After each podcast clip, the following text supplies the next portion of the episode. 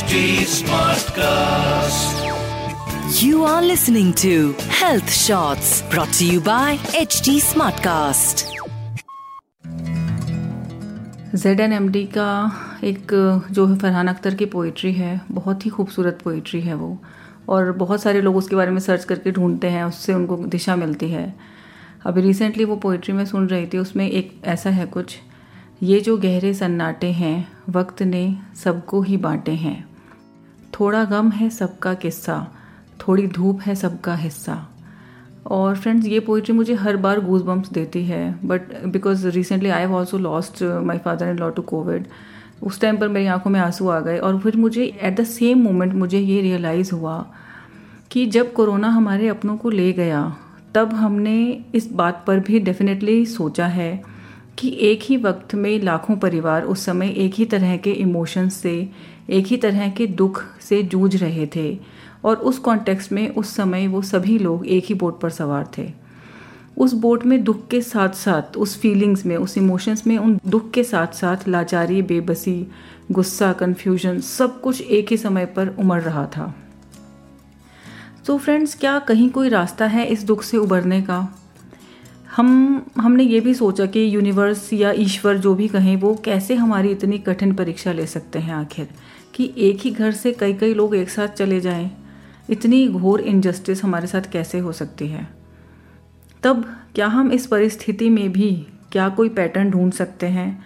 क्या कोई spiritual angle ढूंढ सकते हैं? मैं भी कोशिश करती हूँ कि अपनी लाइफ की हर हैपनिंग में spiritual angle ढूंढूं but when you see the dead body of your you know near one you see कि, अरे ये क्या है? कोई स्पिरिचुअलिटी नहीं है इसमें. At the moment I can not feel any thing any spiritual angle in this situation और जब लॉजिक एट्सेट्रा ये सब फेल हो जाते हैं ना फ्रेंड्स तब मैंने पिछले कुछ महीनों में रियलाइज़ किया है कि फेथ यहाँ पर मैं फेथ ईश्वर के विषय में नहीं कह रही हूँ. फेथ या परसेप्शन जो हमारी चीज़ों को देखने का दृष्टिकोण है, वो हमें कुछ हेल्प कर सकता है और वो कुछ ऐसा है कि शायद हमें दिशा दिखाए. सो so रिसेंटली जो मेरी कॉन्टेम्पलेशन रही है, वो मैं आप लोगों के साथ भी शेयर करना चाहूँगी क्योंकि हम सभी इस टाइम दुख की घड़ी से जूझ रहे हैं, उससे उभरने का प्रयास कर रहे हैं। So this is what I have realised friends हमारे जो इंडिया में जितने भी रिलीजन्स हैं, पुराने या फिलोसफीज़ हैं, उनमें स्क्रिप्चर्स में एक ही बात बार बार कही जाती है कि जो ये यात्रा है, ये एक इंडिविजुअल की अपनी जर्नी है।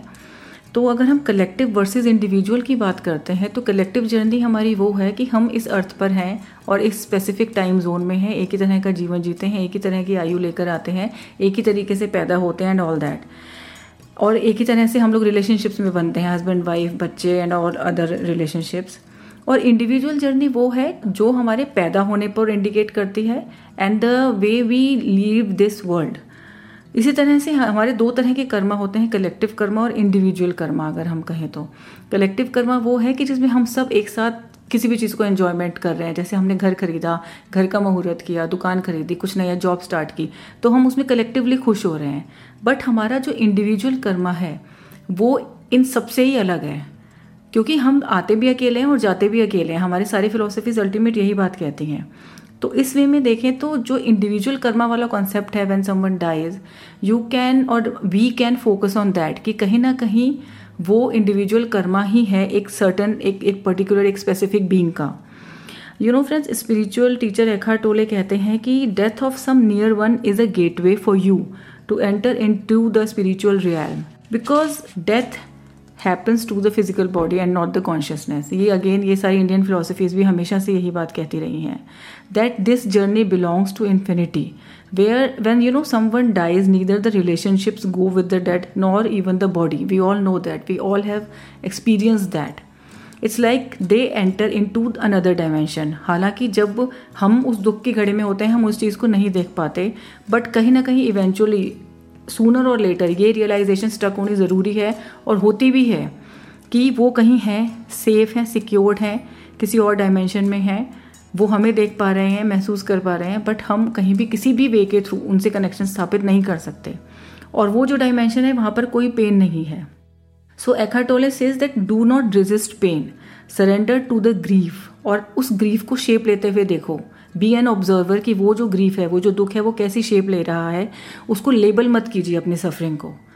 और बी एन ऑब्जर्वर और उसको एम्ब्रेस कीजिए। And soon you will realize that the deep grief has been replaced by deep peace recently Sadhguru की एक किताब है, आजकल स्पिरिचुअल टीचर सदगुरु हैं, वो युवाओं की काफ़ी समस्याओं को सुलझा रहे हैं। उनकी एक किताब है डेथ पर। उसमें मैं पढ़ रही थी कि remember the dead in a graceful way वो कहते हैं कि अगर जिस व्यक्ति के साथ आपने जो हमें एंजॉय किए, उसके जाने के बाद अगर आप उन्हीं बातों को लेकर रो रहे हैं तो इस मोमेंट पर वो व्यक्ति जो आपके जीवन में सबसे ज़्यादा खुशी का कारण था, वो आज आपके दुख का कारण है। So do not let that happen and you know remember that person in a you know graceful way cherish कीजिए उनकी मेमोरीज को और उनकी जो अच्छी बातें थी, उनको अपने जीवन पे अप्लाई करने की कोशिश कीजिए। इससे अच्छा तोहफा डिपार्टेड के लिए नहीं हो सकता। और फ्रेंड्स एट लास्ट तो हमें ये एक्सेप्ट करना ही पड़ेगा। आज करें छः महीने बाद करें एक साल बाद करें। कि this is the only way out acceptance is the only way out when we are dealing with someone you know with the grief of someone departed and हम ये भी जानते हैं कि time is the biggest healer obviously time के साथ धीरे धीरे चीज़ें कुछ क्लियर होती हैं कुछ हम अपने आप को संभालते हैं ज़िंदगी में आगे बढ़ते हैं। सो so, हमें इस टाइम पर ये फेथ ये दृष्टिकोण ज़रूर लाइफ के प्रति रखना चाहिए that there is definitely for sure there is a pattern a secret geometry in whatever happening around us even in this chaos एक डिवाइन पैटर्न है जो हमारे लॉजिकल अंडरस्टैंडिंग से, हमारे रैशनल से हम नहीं समझ सकते हैं. But we must have that faith that there is definitely a pattern so that is it for now friends and कभी भी अकेला मत महसूस महसूसिए आप ये समझिए कि इस टाइम हम बहुत सारे लोग इन सब दुविधाओं से, इन सब दुख की घड़ियों से जूझ रहे हैं, अपने इमोशन से हर दिन नए तरीके से डील कर रहे हैं। कहीं ना कहीं सोचिए कि हम अकेले नहीं हैं और ये भी एक वक्त है, निकल जाएगा। Take care friends stay home stay safe that is it for now see you next week bye You were listening to Health Shots brought to you by HT Smartcast. HT Smartcast.